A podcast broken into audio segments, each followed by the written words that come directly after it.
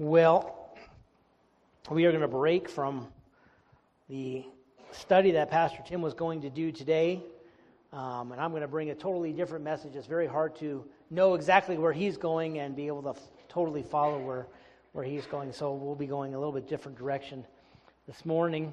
I wanted to introduce you to somebody. His name is Matt Eamon. Here's a picture of Matt Eamon sitting on the hillside. Matt Eamon is an accountant. Believe it or not, he grew up in New Jersey, went to school in Alaska in accounting, and ended up being more than just an accountant. Matt Eamon is probably the best sharpshooter that this country has ever produced. These are just some of the accolades that Matt Eamon has.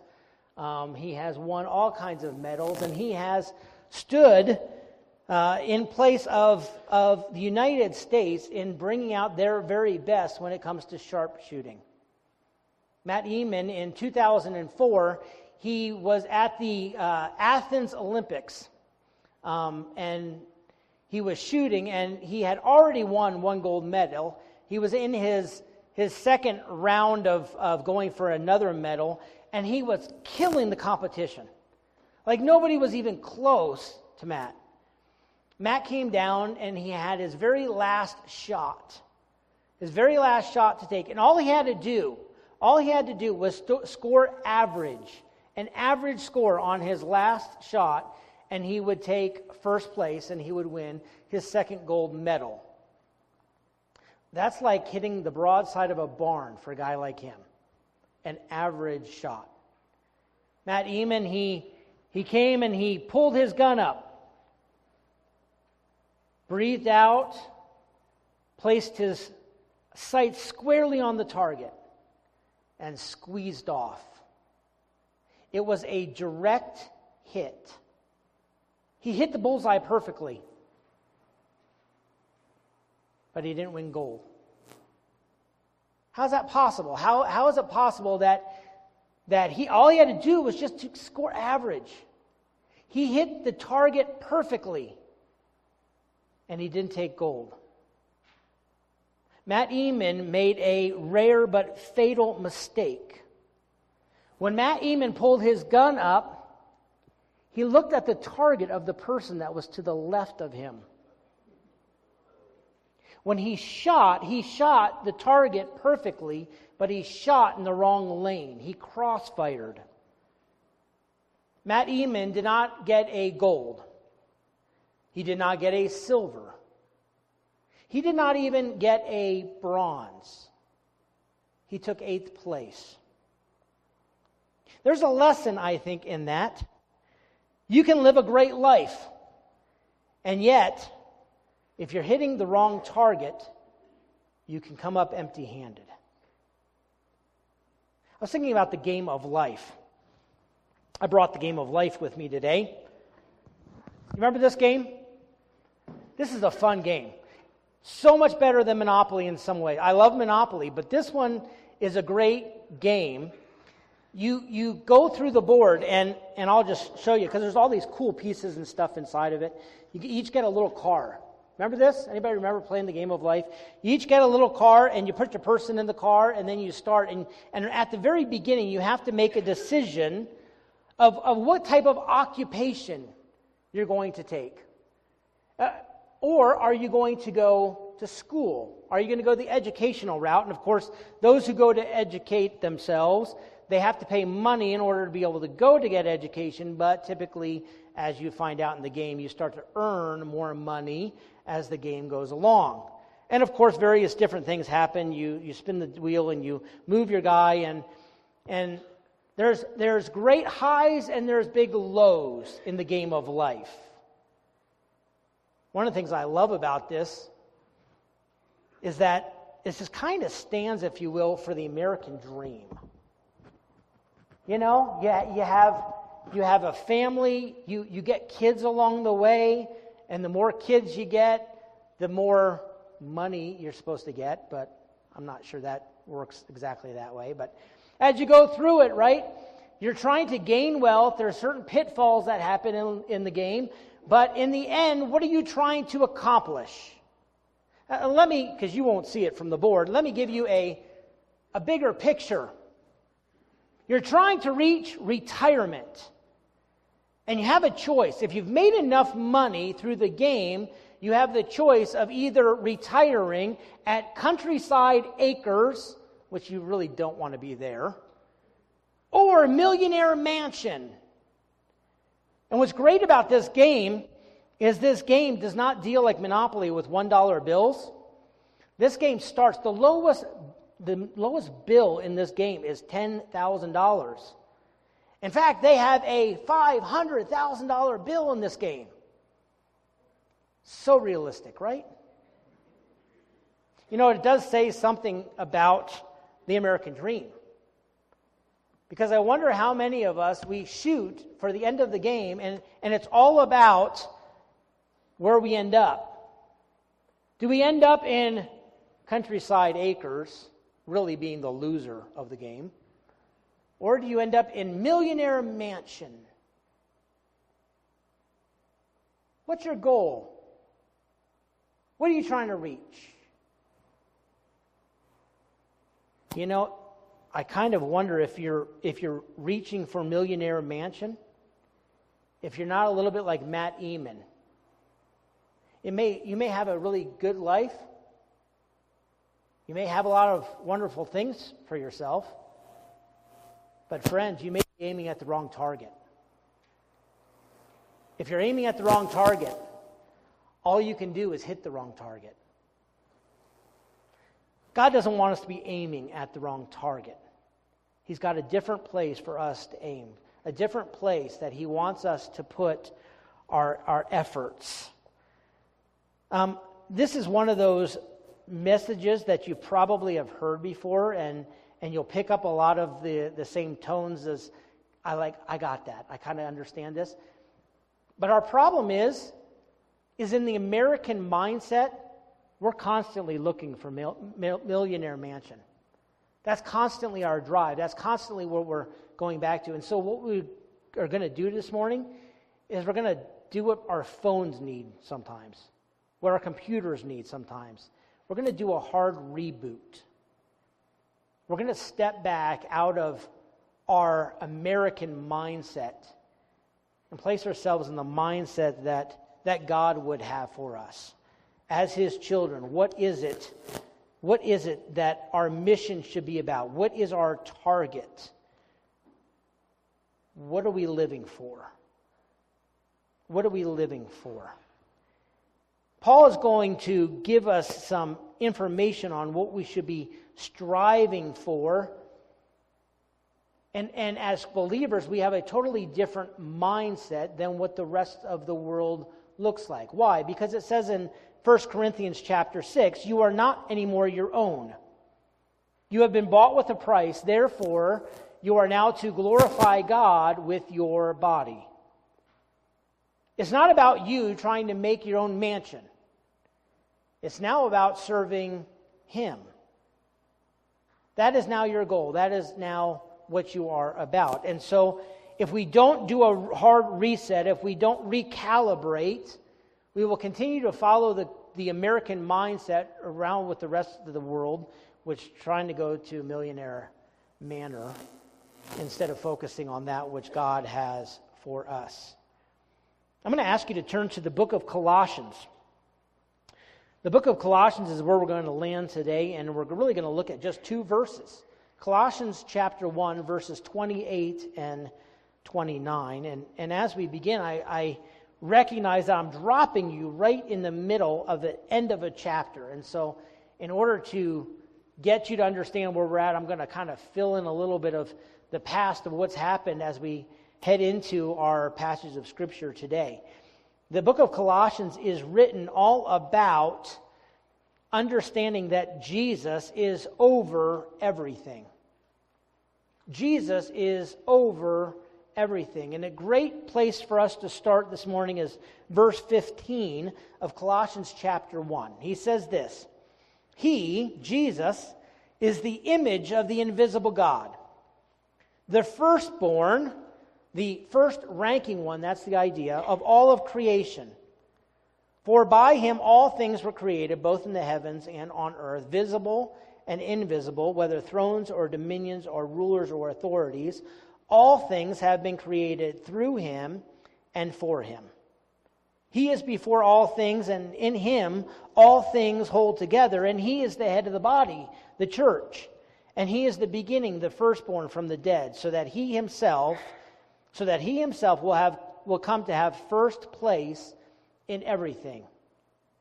It is Jesus' desire that he has first place in everything. That means he has first place in your life. And Jesus being who he is, he being the one who has made everything, he's over everything, he has the ability to tell storms to stop. And instantly they cease. He can tell animals, go here. He can tell mountains to rise and fall. He can do whatever he wants. And yet when it comes to you and I, he gives us the choice. He doesn't make us do whatever. He could, but he doesn't. Will you follow him? Will you choose to do what he wants you to do? If Jesus is the center of all things, of the entire universe, the question is he the center of your life? Is doing what he asks you to do from the scripture today, is that your purpose in life? Or is it all about what you want and going after that? Going after Millionaire Mansion. Is that your goal? Is that what you are about? Today we are going to ask these questions and answer them. This is our outline for today. What are you here for? What are you on the earth for? Why do you do the things you do? And how do you accomplish the job that God gives you? That's really our outline today. That's where we're going. Turn to Matthew chapter 1, verse 28 and 29. Let's read our text together, and we are going to answer this question, what am I here for? Verse 28, we proclaim him, admonishing every man and teaching every man with all wisdom, so that we may present every man complete in Christ. For this purpose also I labor, striving according to his power, which mightily works within me. Right off the bat, we will start to answer the what. What am I here for? You will not walk away today without knowing why you were on the planet today. You will get that answer today. And right off the bat, he says, we proclaim him. Now, if you have the English Standard Version today, you have a little bit different flip on the arrangement of the words. And there's a reason for that. I actually like the English Standard Version on this because it puts him first. Now, we don't talk this way. We usually say, we proclaim him. That would make sense. But the English Standard Version is flipped, and it says, him we proclaim. Why? Because he's preeminent. Just as we just talked about, he has full authority and control over all things. And so it's him we proclaim. Him we proclaim. And it asks us the question, do we really proclaim him? Do we really proclaim him? What is your life really about? Is it him we proclaim? You know, even in church life, we can miss the mark. Even in church life, we can do all kinds of things, all kinds of get-togethers, all kinds of activities. There's nothing wrong with activities. There's nothing wrong with fellowship. We're going to talk about that actually today. There's nothing wrong with doing things together.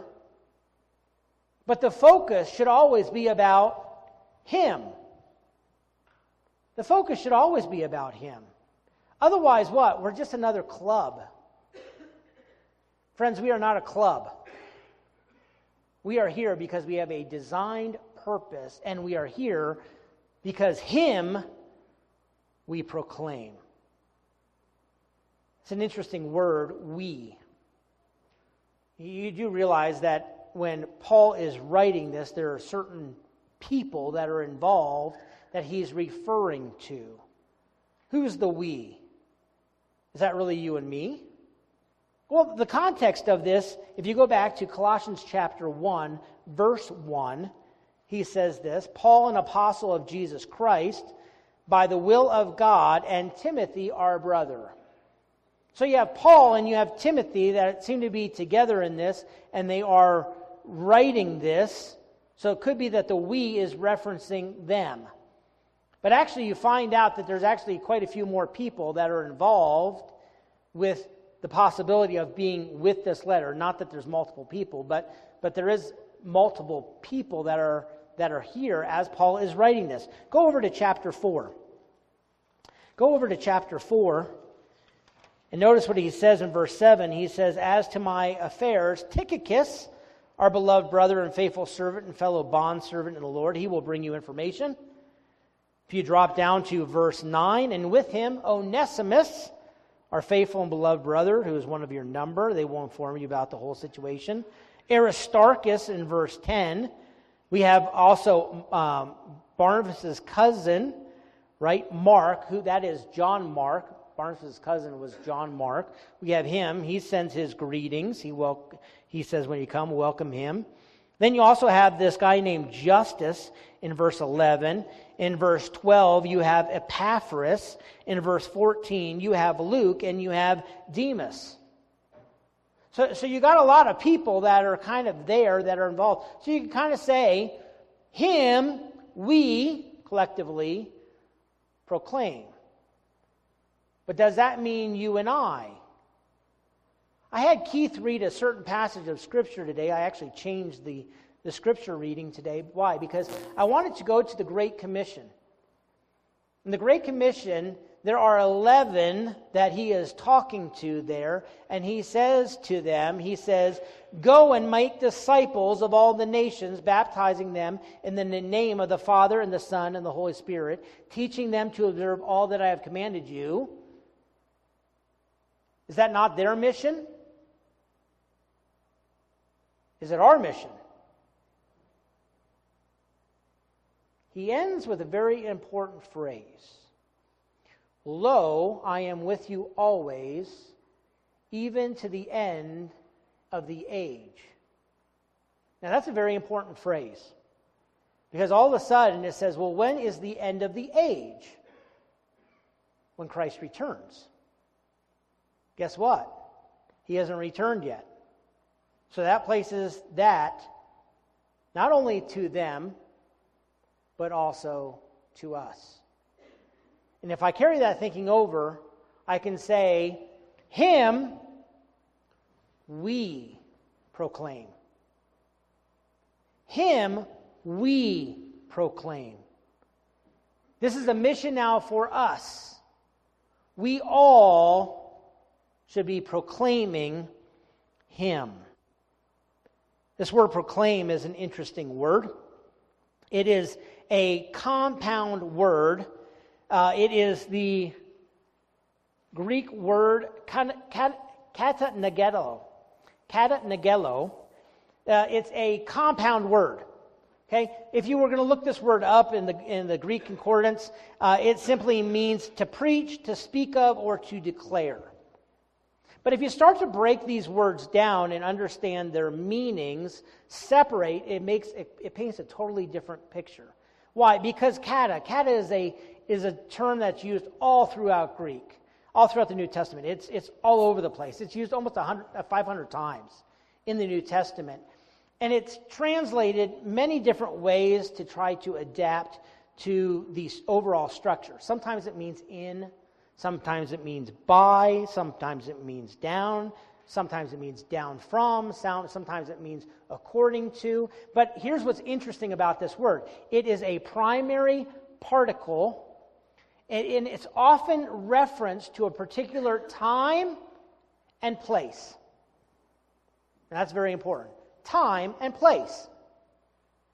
Meaning that when this word is used, it's used in reference to come in the house.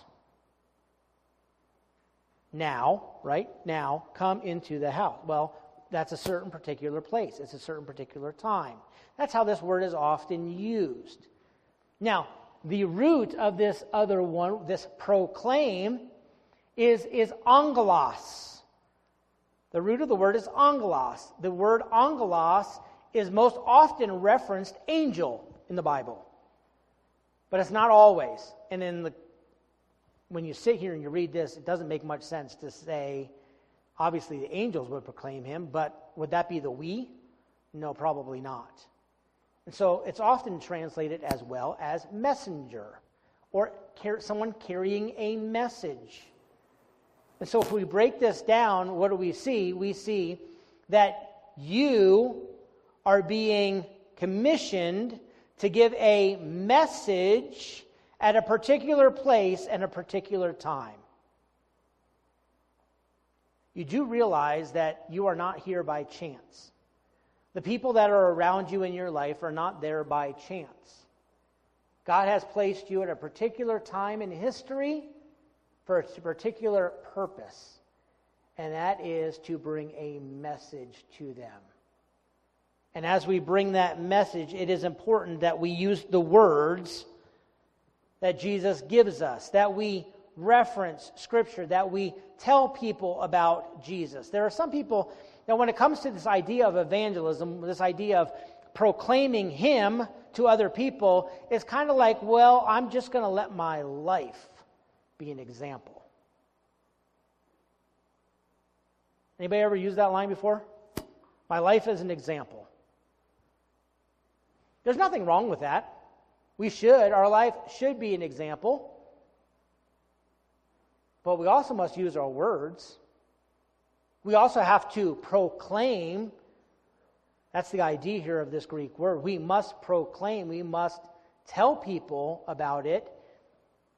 To just simply say, well, I'm just going to let my life be an example is like saying it's more important to breathe in than breathe out. Try that. Try just saying that breathing in is more important than breathing out. Doesn't work, does it? Because both are equally important. And in the same way, yes, we must live a life that is set apart, that looks like that of Christ, but not only that, we must declare to others the truth of who He is.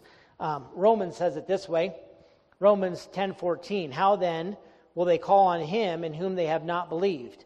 How will they believe in Him who they have not heard? And how will they hear without a preacher? How will they preach unless they are sent? Just as it is written, how beautiful are the feet of those who bring good news of good tidings. Friends, your purpose is to go out and to Him proclaim. Him we proclaim. It is what we are all about. So I have a question for you. Who are you proclaiming it to? I want you to think of somebody in your life right now that does not know Jesus, has not accepted Jesus as their Lord and Savior. When are you going to tell them about Him? When are you going to share who Jesus is and proclaim to them your Savior? That gets a little bit like uncomfortable. Let me just ask you, what do you have to lose? What do you have to lose? What do they have to lose? Because that changes it, doesn't it? You don't have much to lose. But they have everything to lose if you don't share with them. He goes on here and he says we are to not only to share with them, but he ends up also saying here, he says that we are to we are to admonish every man and teaching every man with all wisdom. This is an interesting phrase. There are three main words that are used there. we have this word admonish. Nobody likes that idea, right? To admonish something. I actually put it up here, I think. There you go, admonish. Nouthetio is the Greek word. There's teaching, which is dioxo, and wisdom, sophia. We have these three words that are played right here in the middle. And why is that significant? Well, I will tell you why it's significant, because it comes up in another place in the book of Colossians. Actually, these three words will end up in one other verse that is very significant for us as a church. We are called to admonish. That's not good. That's a warning. Think of it as a warning. We are called to teach, and we are called to do it with all wisdom, sophia. How do we do that? Now, I'm just curious. Did anybody admonish you this morning when you came in? Hands? Come on. Anybody admonish you? Anybody warn you this morning? Teaching? Anybody teach you this morning? Yeah, you better raise your hand. Kids, come on! I sat there and, yeah, brought it right down your throat. No, I'm just kidding. Okay? Actually, all of you were admonished this morning. All of you were taught this morning. Did you know that? You were all warned. You were all taught today. It's not on there. Go to Colossians chapter 3. I want to show you the other place where it comes in. Colossians chapter 3, verse 16. He says this, "Let the word of Christ richly dwell within you." Ready? Here we go. "With all sophia," with all dioxo, and admonishing one another. And how are we going to do it? We are going to do it with psalms and hymns and spiritual songs. Did you realize today that when you sat down or when you stood for singing today, that you were actually admonishing one another, you were teaching one another, and Lord willing, we picked songs that had wisdom to them? Do you ever realize the importance of singing and worship? You do realize that it's not like to kind of drum up an excitement level before the pastor comes on. You do realize that, right? It's not just like some incidentals that we have to get through before we start the important stuff. Can I just say that your singing, your worship, is just as important as this time right here? Most people don't think of it that way. See, most people, they walk into a church and they come in, they stand when they're supposed to stand, they sit when they're supposed to sit. They realize that there's some people singing around them. Some of you won't sing because you don't like the song. Don't like that song. But you do realize that by not singing, you're teaching. By not singing, you're not admonishing. For those of our groups that are online today, that are watching right now, you were not admonished the same way that people were in this room, and you were certainly not teaching, because you were not proclaiming the truths of God the way that people were in this room. But when we come in and when we come to worship, we come to teach, we come to admonish, we come to strengthen one another and encourage one another. You say, well, I don't like that song. Well, last time I checked, worship wasn't about you anyway. But it certainly is about those around you. It certainly is about Him. When we come together, we sing, we encourage one another. We have our kids watch us, and they're watching the person down the row. Are they going to sing? Should I sing? Well, I don't like this song either. What kind of teaching are we doing? What type of admonishing are we doing? These three words, it is no coincidence that when they come here in Colossians chapter 1, they're repeated, the exact same words, almost the exact same phrase in Colossians chapter 3, because it brings us practically into our lap. We are to sing, worship God, and we do it as we teach and admonish one another, and we do it in wisdom. Think about how many songs that we have that are dedicated to strengthening you, to pointing out your faults and your failures and your weaknesses, and to giving them your heart. That's what we are to be doing. By the way, on a separate note, who do you have in your life that admonishes you? I hate to be the pastor that's always like admonishing people. Paul did it in Acts chapter 20. He says, I admonished these people for 3 days. As a pastor, it's not fun to admonish people. Can I just tell you that? It's necessary. I must do it. But can I tell you, it would be a whole lot better for you to pick people in your life that will admonish you. That's not comfortable.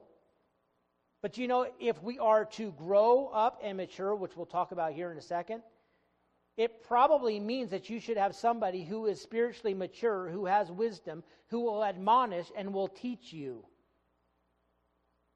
Can I encourage you? Go and find 4 people. 4 people in your life. Don't just find them off the street. Find 4 people you can trust. 4 people who know the word, who have wisdom, and say, will you admonish me when I need it? I give you freedom to admonish me when I need it.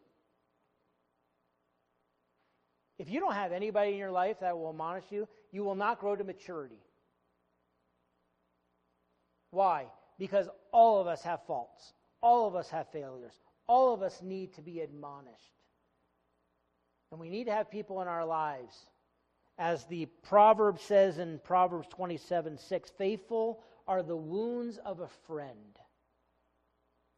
Find a good friend who will give you a wound every once in a while when you need it.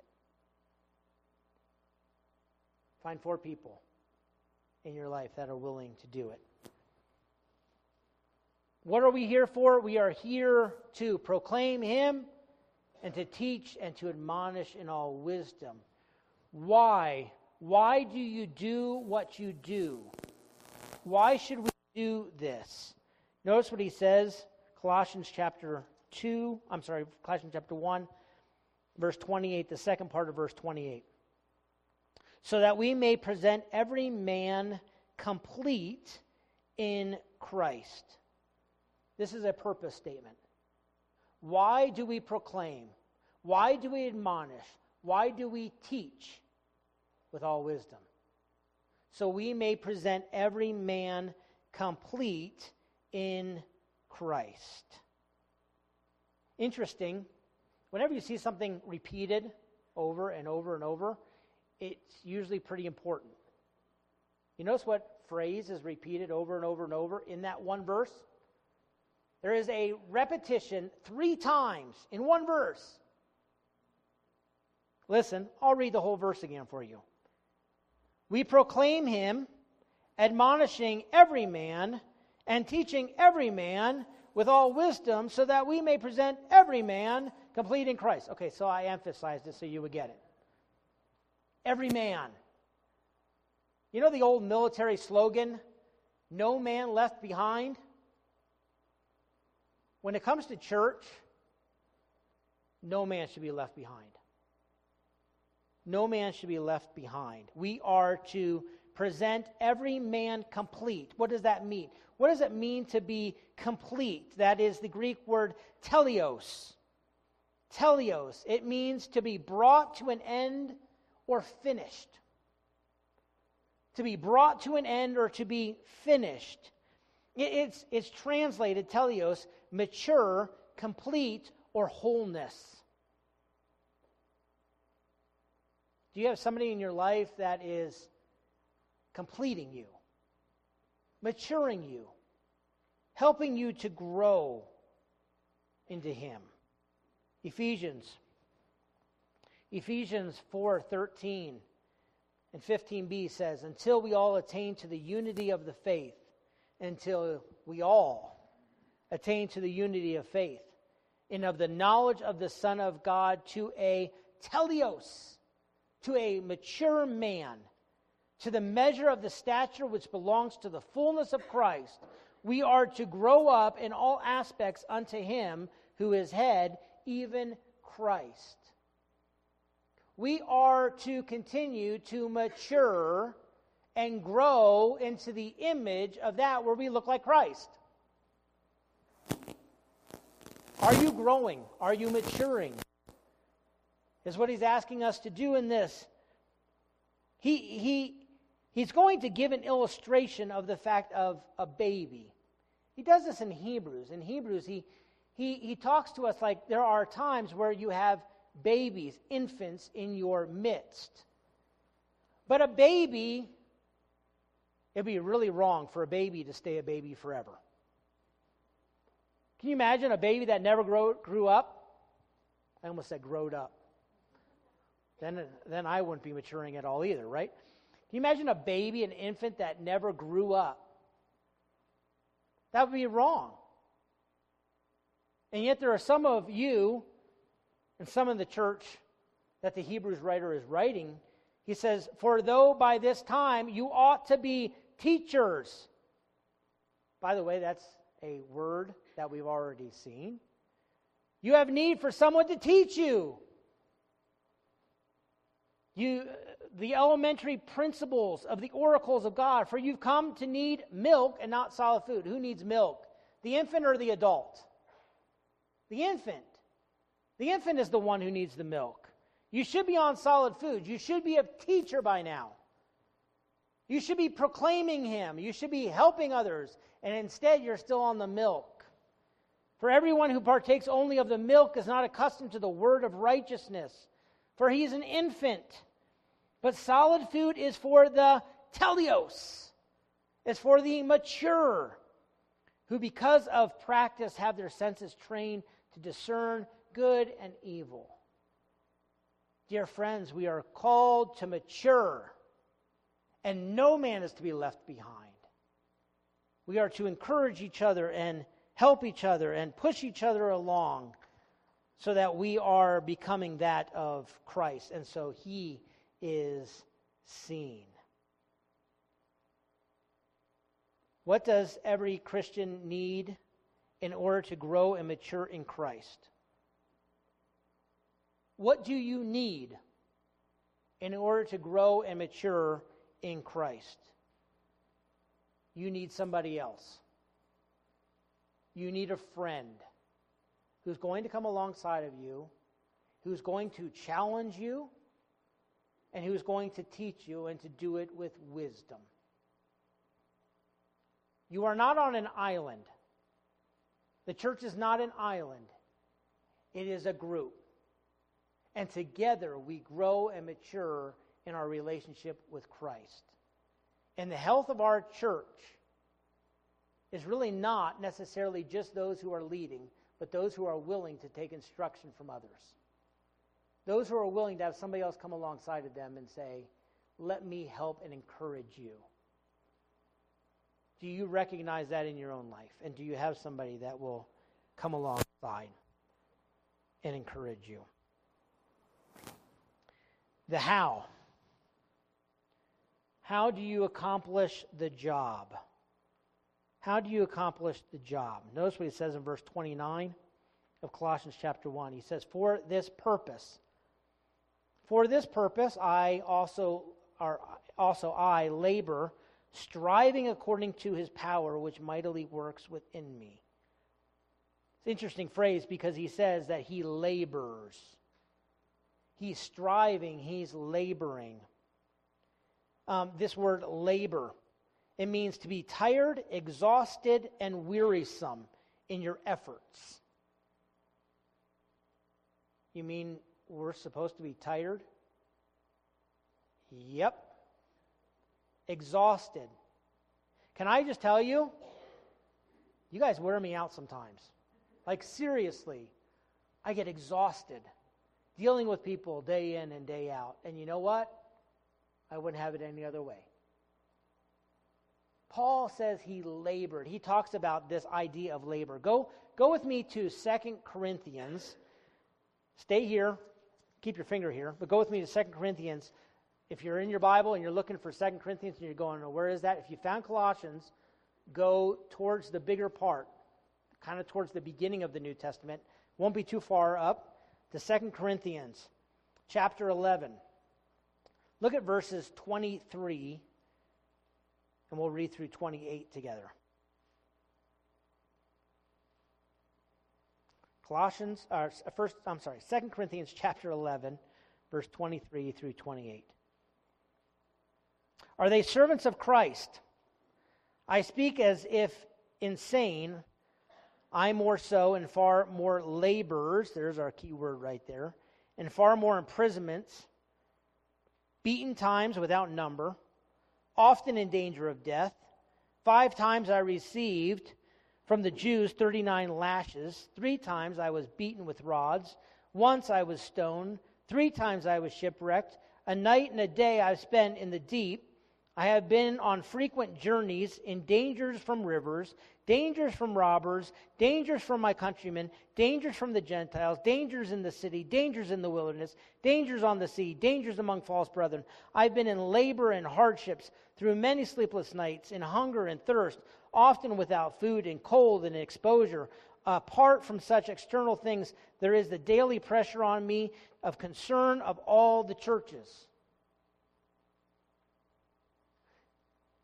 That's exhaustion. It's exhausting reading it. And the poor guy went through it all. That's Paul. He labored. He labored continuously, trying to help the church and trying to proclaim him, to admonish people, to teach people. This is what Paul was all about. In Colossians, he says, not only did I labor, but I was striving. That word, striving, it's a word which we understand in the English. It's the Greek word agonizomai, from which we get the English word agonize. I've labored over you. I've agonized over you. Some people say that a pastor's job is one day a week. Actually, it's just a morning. And then I'm just kidding. Man, being in the ministry, serving people, reaching out to them, you do realize that this is your mission as well. You see, I didn't become a pastor just because, like, I wanted to take this role, and you guys get to sit back and kick your feet up. Why? Because I'm on my way to Millionaire Manor. You do realize that when you accepted Christ as your Lord and Savior, you now have a purpose. There's a reason that you do what you do. And guess what? How are you to do it?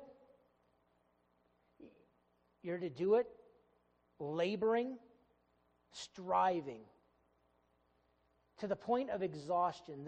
The word there, to agonize, is the idea of it was used in the Olympics, of 2 Greek wrestlers going at it, and they are to the point of exhaustion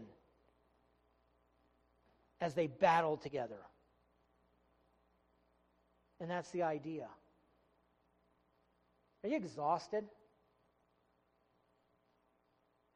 If you're not, you should be. You should be. You should be exhausted. You should be agonizing over each other. When we started our prayer time today, there are some people that I have been agonizing for in this room right now, praying for them. Because they are hurting, Do you agonize for one another? Do you have that much? Do you just, is it just about me, myself, and I? The blessed Trinity. Oh, just about me. Or do you go before your Father in heaven and you bow your knee to Him and you pray on behalf of others? Because you want them to grow in maturity. You want them to be ready that when they get in front of the judgment seat of God, He will say, "Well done, good and faithful servant." And somehow He uses my prayers to accomplish that. I don't understand that. But I do it out of obedience. And we should agonize over. That's what it means to be a family. When you walked into this room today, you walked into a family who cares for one another, a family who proclaims to one another the greatness of who God is, a family who gives some constructive criticism at times, warns them, admonishes one another. And a family who will teach one another. Why? So that we grow to maturity in Christ. So that each man is mature and no one's left behind. May it not be said of this church that somebody is left behind. May we run to the aid of one another. May we agonize. May we labor. May we be exhausted. But don't worry. Because when you think you're going to run out of energy, you won't. I have yet to run out of energy laboring for this church. Notice what the rest of the text says.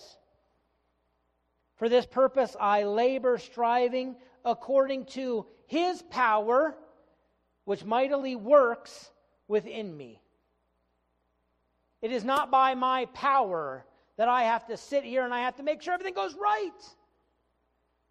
Because it is actually through His power that I gain the strength that I need to continue to labor, to continue to strive. Actually, this word, power, you ready for this? We get another English word from it. It's the Greek word, energio. You ever think about the Energizer Bunny? At some point, that Energizer Bunny banging his drum, he's going to stop. Because even though a Duracell battery is pretty good, it's going to stop eventually. When it comes to the Holy Spirit, who is energizing you, you will never run out of energy to do the things that God calls you to do. Never. So keep laboring, keep striving, but you're going to do it with His power. And guess what? When you do it with His power, you're also going to do it with His might. You're also going to do it with His might. That Greek word might is dunamis, from what we get the English word dynamite. Dynamite. It speaks of power, explosion, something that you can't comprehend. You have His energy. The Holy Spirit is giving you His energy to accomplish His work. And not only that, He is giving you His power. Don't ever think that you don't have the ability to accomplish proclaiming Him, admonishing Him, teaching to one another. If you have the Holy Spirit, you have His power to accomplish the work that's before you. Yes, be exhausted, but no, you're not alone in it. You're not alone, because He's with you. He is carrying you, and He is helping you with it. Paul said numerous times where he talks about the fact that he's out and he is preaching to the people that they may respond, and he says, yet, even though I have labored, it is because of God's grace that I accomplish what I accomplish. Because it's the Holy Spirit working through me. It's not me. You do realize that when you say, I can't do it, there is no such thing as I can't do it when you have the energy and the power of the Holy Spirit behind you. You have all you need. You have all you need. So why don't we proclaim? Why don't we proclaim? I mean, I kind of a little sheepish. Don't really want to ruffle any feathers. I kind of... Can I just say, in the Christian life, at some point, you walk by faith. You ever been on a Segway before? They're kind of a scary thing. I mean, you probably have seen them. They're these things on two wheels, and you stand on it, and you're supposed to keep your balance, right?